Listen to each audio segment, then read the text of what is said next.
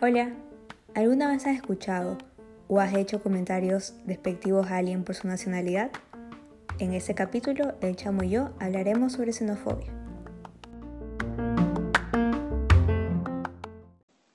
Hola chamo, bienvenido a mi Safe Space. Gracias por tu apertura y por proponer un tema tan importante como este. Hola Joa, ¿cómo estás? Más bien, muchas gracias a ti por, por invitarme y por tener la, la oportunidad de hablar de este tipo de cosas. Primero, quiero que me dejes claro, porque yo, yo sé que viniste acá a Ecuador hace, desde el colegio, ¿verdad? Entonces, bueno, sí. Desde ahí quiero que me, que me, digas más o menos. Toda la vida, me imagino que no has sido chamo. Claro. Desde, aquí, desde que viniste acá. ya, esa historia, Ajá, esa chistosa. A ver, mira, yo viví en Venezuela, soy venezolano, me llamo Alejandro, para los que no lo saben. eh, vine, vine a Ecuador cuando tenía aproximadamente 15 años, que estás en el, en el antepenúltimo año de colegio. Es decir, me faltaban tres. Uno, dos, es que no sé cómo se llaman aquí, la verdad es que yo me confundo con los años. Pero era, hice tres años de colegio en Ecuador. Cuando yo llego, me vine por el trabajo de, de, mi familia, yo era pequeño, entré en un colegio, entré un colegio que, que es el Balán de la Cruz del Sur, que la verdad es que sí tenía mucha gente internacional, y entro a clases y evidentemente tenía un acento distinto, utilizaba palabras distintas, y al principio me empezaron a llamar Venezuela, o sea, mi apodo era Venezuela. A mí nunca me molestó, más bien siempre me pareció siempre me pareció algo chévere el hecho de que me reconozcan a través de, el hecho de que me reconozcan a través de mi nacionalidad, pero Venezuela sí era como, como, como raro, ¿ok? Claro. Yo, yo nunca me quejé, nunca dije nada, pero poco a poco mi apodo fue evolucionando a Chamo. No sé, no, no sé cómo ni por qué, pero poco a poco la gente me dejó de decir Venezuela y me empezó a decir Chamo desde el colegio. En esa época no había muchos venezolanos en Ecuador, entonces yo era, por así decirlo, era el único chamo que la gente conocía, pero ya hoy en día hay muchos, pero, pero bueno, a mí me siguen diciendo el chamo y creo que a los otros venezolanos sí, a lo mejor algunos les dirán chamo o no, pero, pero como, como yo fui el primero, así fue evolucionando el, el, el apodo. ¿Y nunca te molestó?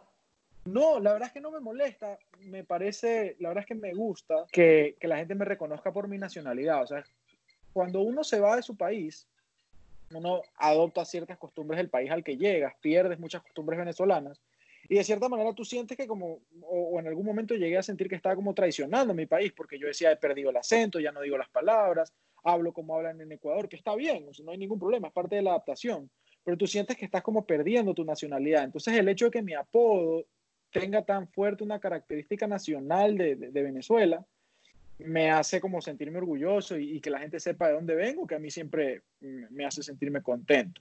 Entonces, no, nunca me molestó, la verdad. Ah, ¿y, cómo fue esa transición? O sea, viniste, me dices que por el, por el trabajo de tu familia, sí. y nunca, nunca te chocó o extrañaste o dices, no me quiero ir. Bueno, eh, cuando yo me fui de Venezuela, Venezuela no estaba tan mal, fue hace aproximadamente como 12 años. Yo tenía 15 años, eh, mis papás están separados, mi, mi, entonces a mí me tocó tomar la decisión de irme a Ecuador con mi mamá o irme a, o quedarme en Venezuela con mi papá. Y la verdad es que yo desde pequeño siempre sigo como una persona muy madura, analicé un poco la situación, me di cuenta que, que, desde chiquito, desde los 15 años, lo que me llevó a mí tomar la decisión es que yo sentía que en Ecuador iba a tener mejor futuro que en Venezuela. Ecuador no me convencía mucho, la verdad es que vine, lo visité, el hecho de que tengan dólar me llamó full la atención, me gustó mucho Guayaquil, y, vine, la verdad es que llegué a Ecuador, eh, entré al colegio súper rápido, o sea, llegué y como a la semana entré al colegio. Y ahí empecé a hacer amigos y, y sí fue una etapa de adaptación un poco complicada porque tú pasas de vivir con toda tu familia, yo soy una persona muy familiar, que quiero mucho a mis abuelos, a mis tíos, a mis primos, pasas de tener una relación familiar muy estrecha a estar solo. Eh, estar solo con tu núcleo. Yo estaba con el papá, el esposo de mi, eh, con mi mamá, el esposo de mi mamá y mi hermana, nadie más. Entonces, lo que, lo que pasó es que al principio me uní mucho con mi familia, o sea, mi hermana pasó a ser mi mejor amiga, o sea, iba con ella a todos lados porque no conocía a nadie, hasta que ya poco a poco fuimos armando nuestros grupos cada uno.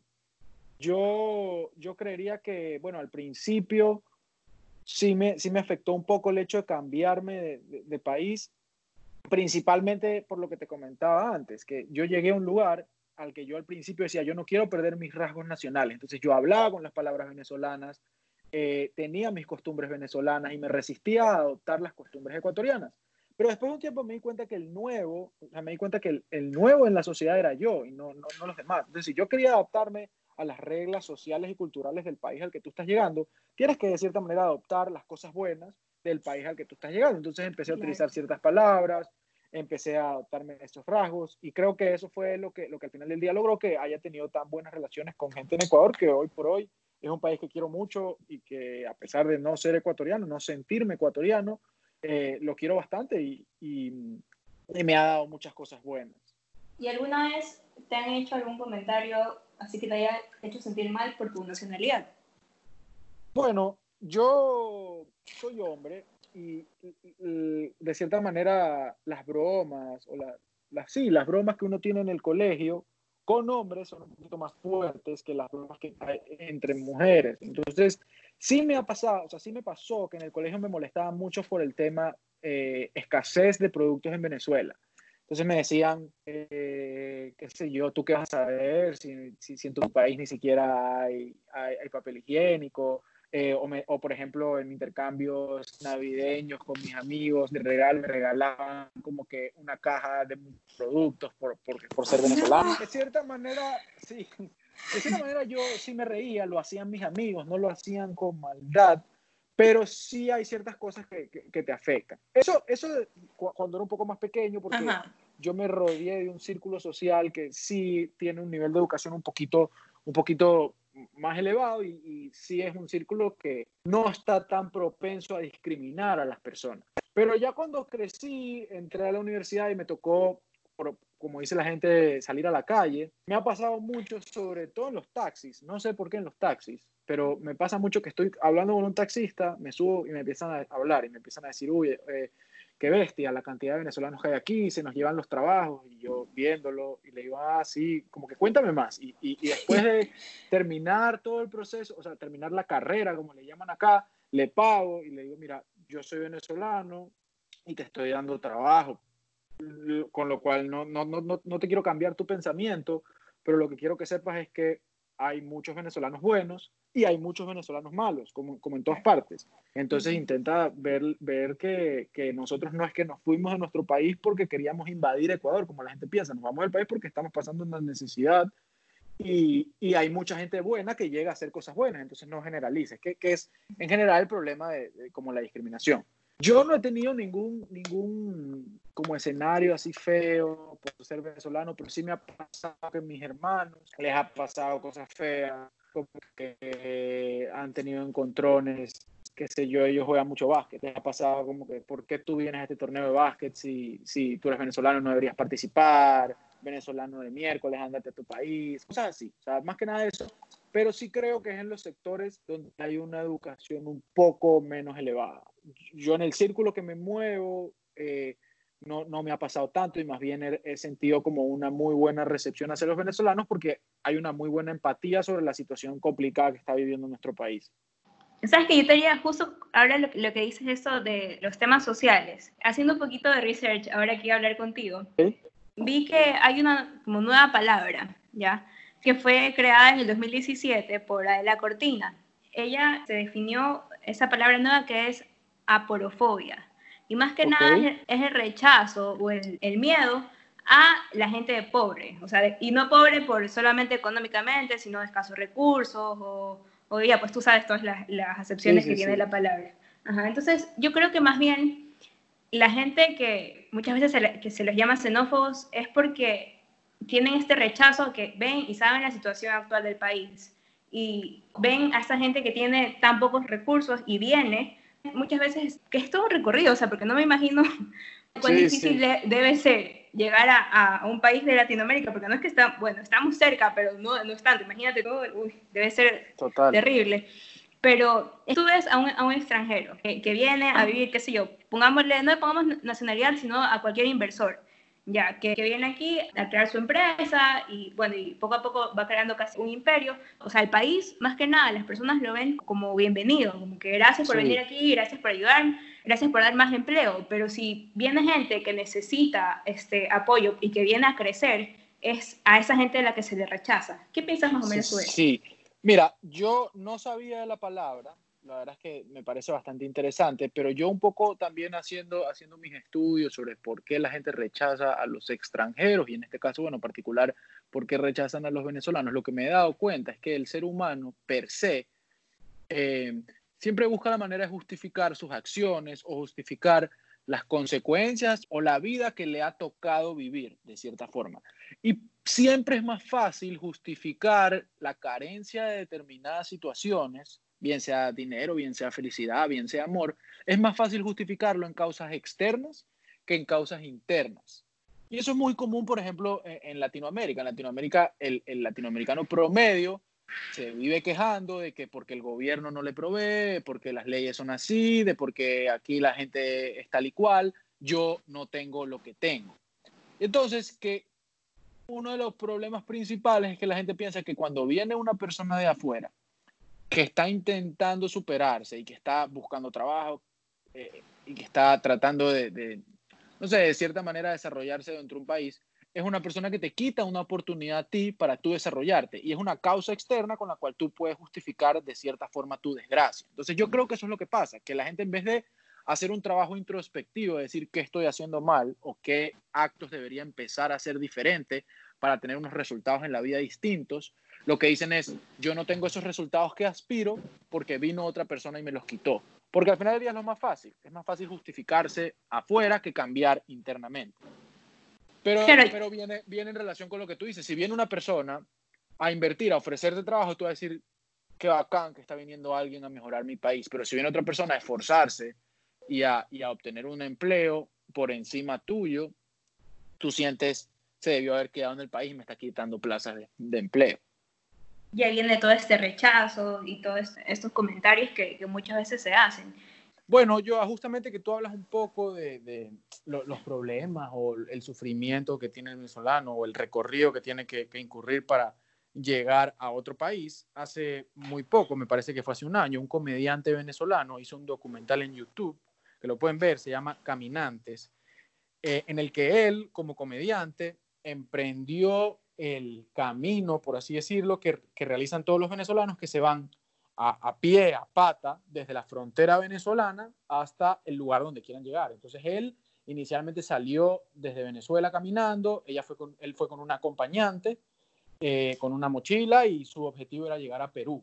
Y te van mostrando cómo en el camino hay muchos, él lo hacía por, documentar esta situación, para que la gente se entere de qué es lo que verdaderamente está pasando y que la gente está sufriendo tanto que prefiere irse caminando de un país a otro.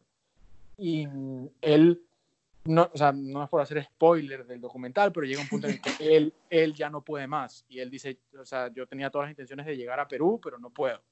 Y, y, como a mitad de camino dice, ya yo no puedo, pero sinceramente esto es horrible lo que le ha tocado pasar a venezolano. O sea, pasan frío, eh, miedo de, morirse literalmente porque no tienes a dónde llegar y, te duermes en la calle y hace frío.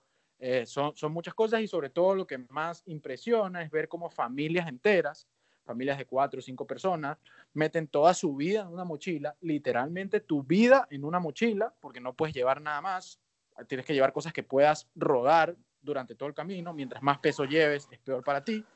Llevan su vida en una mochila, van con niños cargados de brazos y se pegan viajes de dos, tres semanas caminando para llegar a Perú, para llegar a Ecuador, para llegar a, Colombia, a donde quieran ir.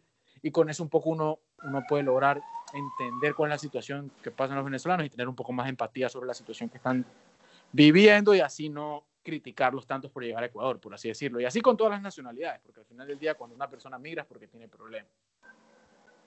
Claro, y me imagino que también para ellos ha de ser, aparte de un miedo de todo este recorrido, un logro llegar al país de destino y tal vez mucha gente se, se encuentra, o sea, no, no, como en tu caso, que, que tú este, igual tienes bastante privilegios y, y, la gente te ha abierto las puertas, sino esa gente que viene de la nada y, y, y, recibe tanto, tanto rechazo y tanta, tanta humillación, porque siento que más que nada, como que el, el objetivo o o el el resultado de ser xenófobo y de hacer estos comentarios es humillar a, alguien que, que, prácticamente ha arriesgado toda su vida por estar aquí.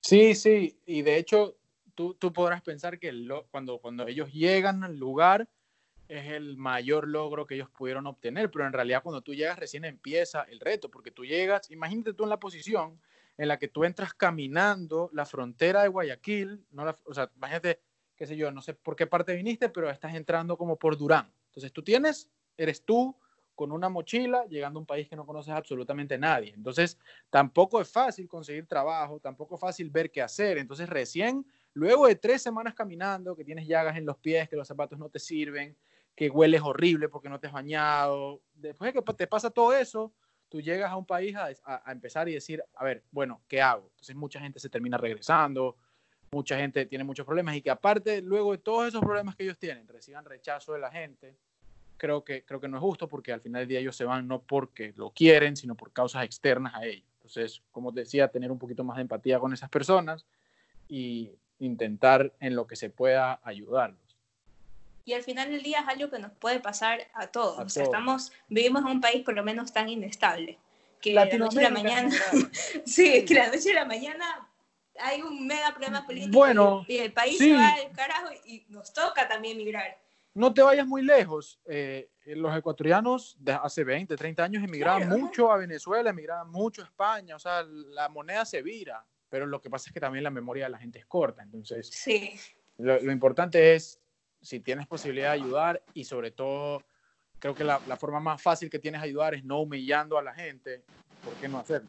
Bueno, y también investigando más o menos sobre estas fobias, descubrí también que hay, no, no recuerdo exactamente cuál es la palabra, pero es como este rechazo de una persona que tiene una nacionalidad a otra persona de su misma nacionalidad, ya sea porque tú sabes que no, no todo el mundo es que, es que también viene aquí al, al país a, a, hacer cosas buenas, sino realizan cosas malas. Y, y, también como tendemos mucho a generalizar. Entonces aquí los, los, ecuatorianos dicen, bueno, todos esos venezolanos vienen aquí a robar, vienen a hacer, vienen a hacer cosas malas, etc.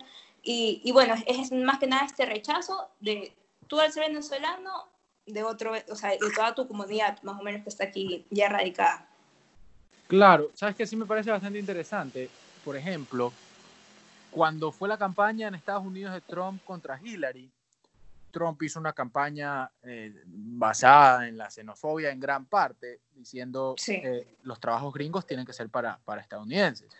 Y los o sea, había una gran cantidad de votantes que votaban a favor de Trump que eran hijos de inmigrantes. O sea, la, la misma gente que emigró luego tenía un rechazo hacia la gente que emigraba.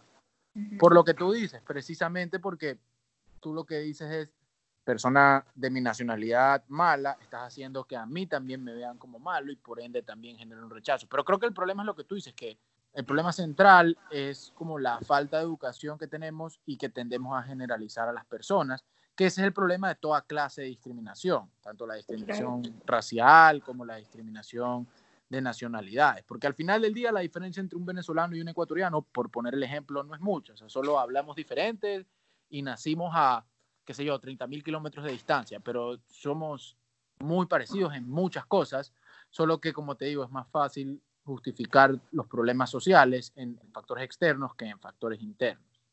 Y bueno, también es verdad, como tú dices, si hay gente mala, o sea, si hay extranjeros malos, pero al mismo tiempo hay muchos extranjeros buenos, así como hay ecuatorianos malos y hay ecuatorianos buenos. Y peores también. y te quería decir, ¿tienes tú amigos que quieran venir, no, no exactamente Ecuador, sino que quieran este, salir de su país? Ajá, y tengan que cierto recelo por eso que la gente los vaya a rechazar. Bueno, un tema interesante del venezolano promedio de mi edad es que tengo más amigos afuera que adentro. O sea, si yo hoy voy a Venezuela, el 90% de mis amigos está, ya se fue del país.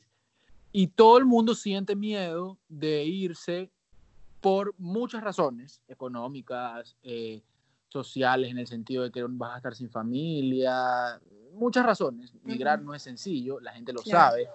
Creo que la xenofobia no es un tema que, que, sobre todo al venezolano, le importa tanto, porque tienes otras cosas que preocuparte. Tienes de qué voy a vivir, qué voy a estudiar, con quién, eh, con quién voy a estar, en qué departamento voy a estar. O sea, tienes muchos problemas más allá de lo que es el rechazo social.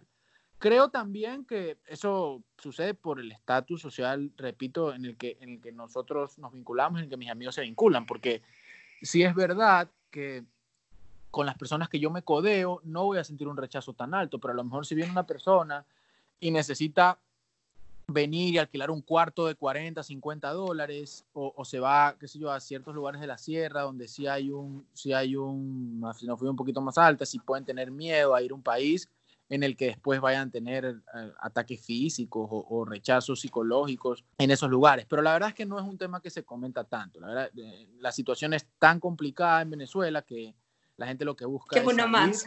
Sí, la gente lo que busca es salir y creo que el problema de la xenofobia es el, es el menor de los problemas que tú sientes cuando te vas a ir de un país. ¿Y tú qué sientes o, piensas cada vez que escuchas este, comentarios malos sobre los venezolanos? Bueno, evidentemente yo al ser venezolano sí, sí intento hablar con, con, con la persona, o sea, sí, sí, sí tengo una posición un poco, no confrontiva, pero trato de, de, de argumentar en contra del hecho porque sí siento que, que no, no, son comentarios fundados. O sea, creo que hay más gente buena que viene a Ecuador que la gente mala que llega. Entonces, sí creo que no debería existir un rechazo hacia el extranjero de ningún tipo, siempre y cuando el extranjero, a ver, haya cumplido con todos los procesos de visado respectivos y haya cumplido con la normativa ecuatoriana respectiva para vivir en el Ecuador, trabaje, pague sus impuestos, no sé, haga las cosas bien. Al final del día está contribuyendo a la economía y al país. Entonces creo que al país le, le, conviene. Obviamente el venezolano malo y creo que debe ser atacado y de cierta manera debe ser seleccionado y eh, separado de la sociedad, por así decirlo, pero así como cualquier persona que comete un delito debe ser separada de la sociedad. Claro, sí. Y tú me dices que, también tenía soñaña. ¿Tú crees que ella, ella, también ha tenido situaciones así? Yo creo que ya no tanto creo que ella más o menos tuvo la misma experiencia que yo tuve, también por lo que yo te conté que no, ella entró al mismo colegio que yo y se maneja dentro del mismo círculo, que al final del día gente que sí es educada y que sí ha tenido una gran empatía con los venezolanos. Pero cuando yo, un poquito contándote de nuevo mi historia, cuando yo llegué a Ecuador al inicio, llegué solo con mi hermana y luego vinieron dos medios hermanos míos, que son hijos del esposo del esposo de mi mamá.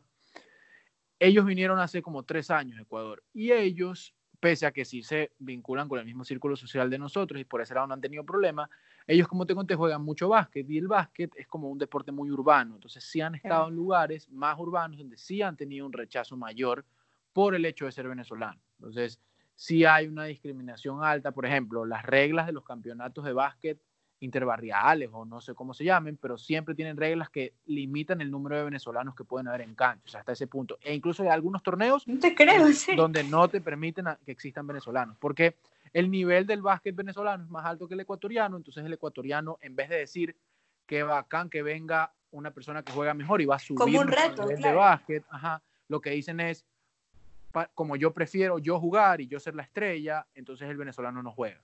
Básicamente eso es lo que. Ajá.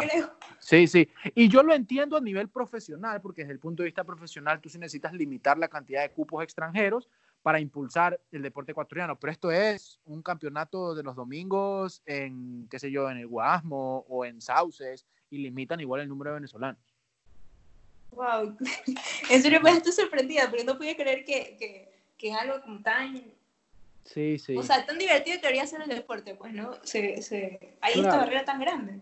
¿Y qué es lo que yo te digo? Al final del día, si viene una persona a jugar que es mejor que tú y viene a tus torneos y está mejorando el nivel de tu, del básquet ecuatoriano, tú dirías, eh, chévere, que venga, el torneo aumenta de nivel, la gente, más gente va a venir a ver, más gente va a jugar básquet, el ecuatoriano va a mejorar, pero no, la gente lo que dice es rechazamos para nosotros seguir eh, con nuestro nivel y con nuestra gente es, eh, al final del día no es beneficioso, pero creo que es por lo que yo te comento, que ellos prefieren tener esa actitud egoísta de decir el factor externo es el que me está perjudicando, entonces justifico mi, mi, falta de, como, de haber completado mis necesidades en la vida con el factor externo y no con los cambios que yo debo hacer. En este caso preciso, en vez de ellos entrenar más para jugar mejor, lo que hacen es sacarlo para que ellos puedan jugar.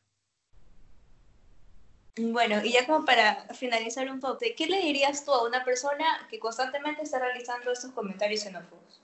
Yo normalmente lo que le digo a estas personas es que traten de tener un poco de empatía, que, que entiendan que la persona que viene o que se va de su país no lo hace porque le llamó la atención irse, o sobre todo desde el punto de vista del venezolano. El venezolano sale porque tiene una necesidad muy grande. Entonces, desde, ese primer punto de vista, sí les pido que tengan un poco de empatía para, para no, entender por, el porqué de tanta migración venezolana. Y segundo, que traten de, como tú decías, no generalizar y no poner en la misma fundita a la gente buena y a la gente mala y darse cuenta que hay mucha más gente buena que viene que la gente mala. Muchas gracias, Chamo, mm. por haber aceptado, aceptado más que nada esa iniciativa, que, que fuiste uno de los primeros que me dijo, yo, qué chévere, yo quiero participar y, bueno, muchas gracias por eso. No, muchas gracias a ti, en cambio, por, por recibirme, por tocar este tema que, que, a lo mejor al ecuatoriano promedio no, no, no sé qué tanto le interese, pero las personas que emigramos sí creemos que es un tema importante y sobre todo eh, por tener las ganas de, realizar este podcast para que también el país tenga contenido de calidad en las redes sociales también. Claro, y también quería como acotar que muchas veces este, se normaliza esto, como que sabemos que existe el problema, sabemos que la gente hace comentarios, y no solo comentarios, que, que, que se sí, físicamente, a, cualquier persona, porque no solamente son venezolanos, sí. lo que están diciendo cubanos, bueno, de, todo tipo de nacionalidades. Hemos normalizado este, ese nuevo fenómeno que se ha venido dando durante esos años y no, no se habla nada al respecto, simplemente se escucha en las noticias de que vienen este, venezolanos, viene, viene gente de esta parte del mundo y, y se queda como el comentario ahí. Creo, creo que mucha gente se, se, tiene guardado como que este, este cierto rechazo y, y, la gente que sí, que, sí lo, que sí lo manifiesta es esta, justamente esta gente que tiene que un poquito eh, reflexionar en sí mismo y, decir que está totalmente mal agredir a una persona únicamente por su nacionalidad. Claro.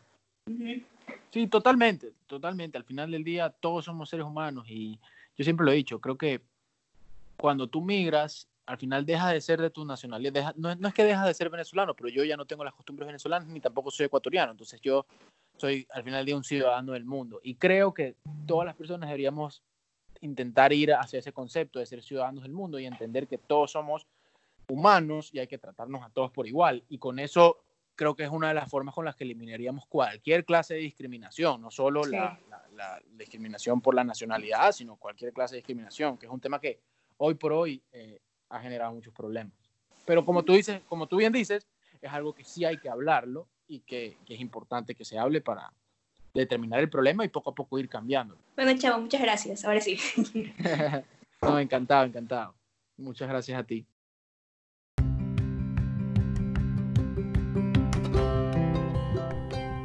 ¿Te gustó? Compártelo. No tengas miedo de decirle al mundo lo que piensas. Que todos los lugares sean tu safe space. Thank you.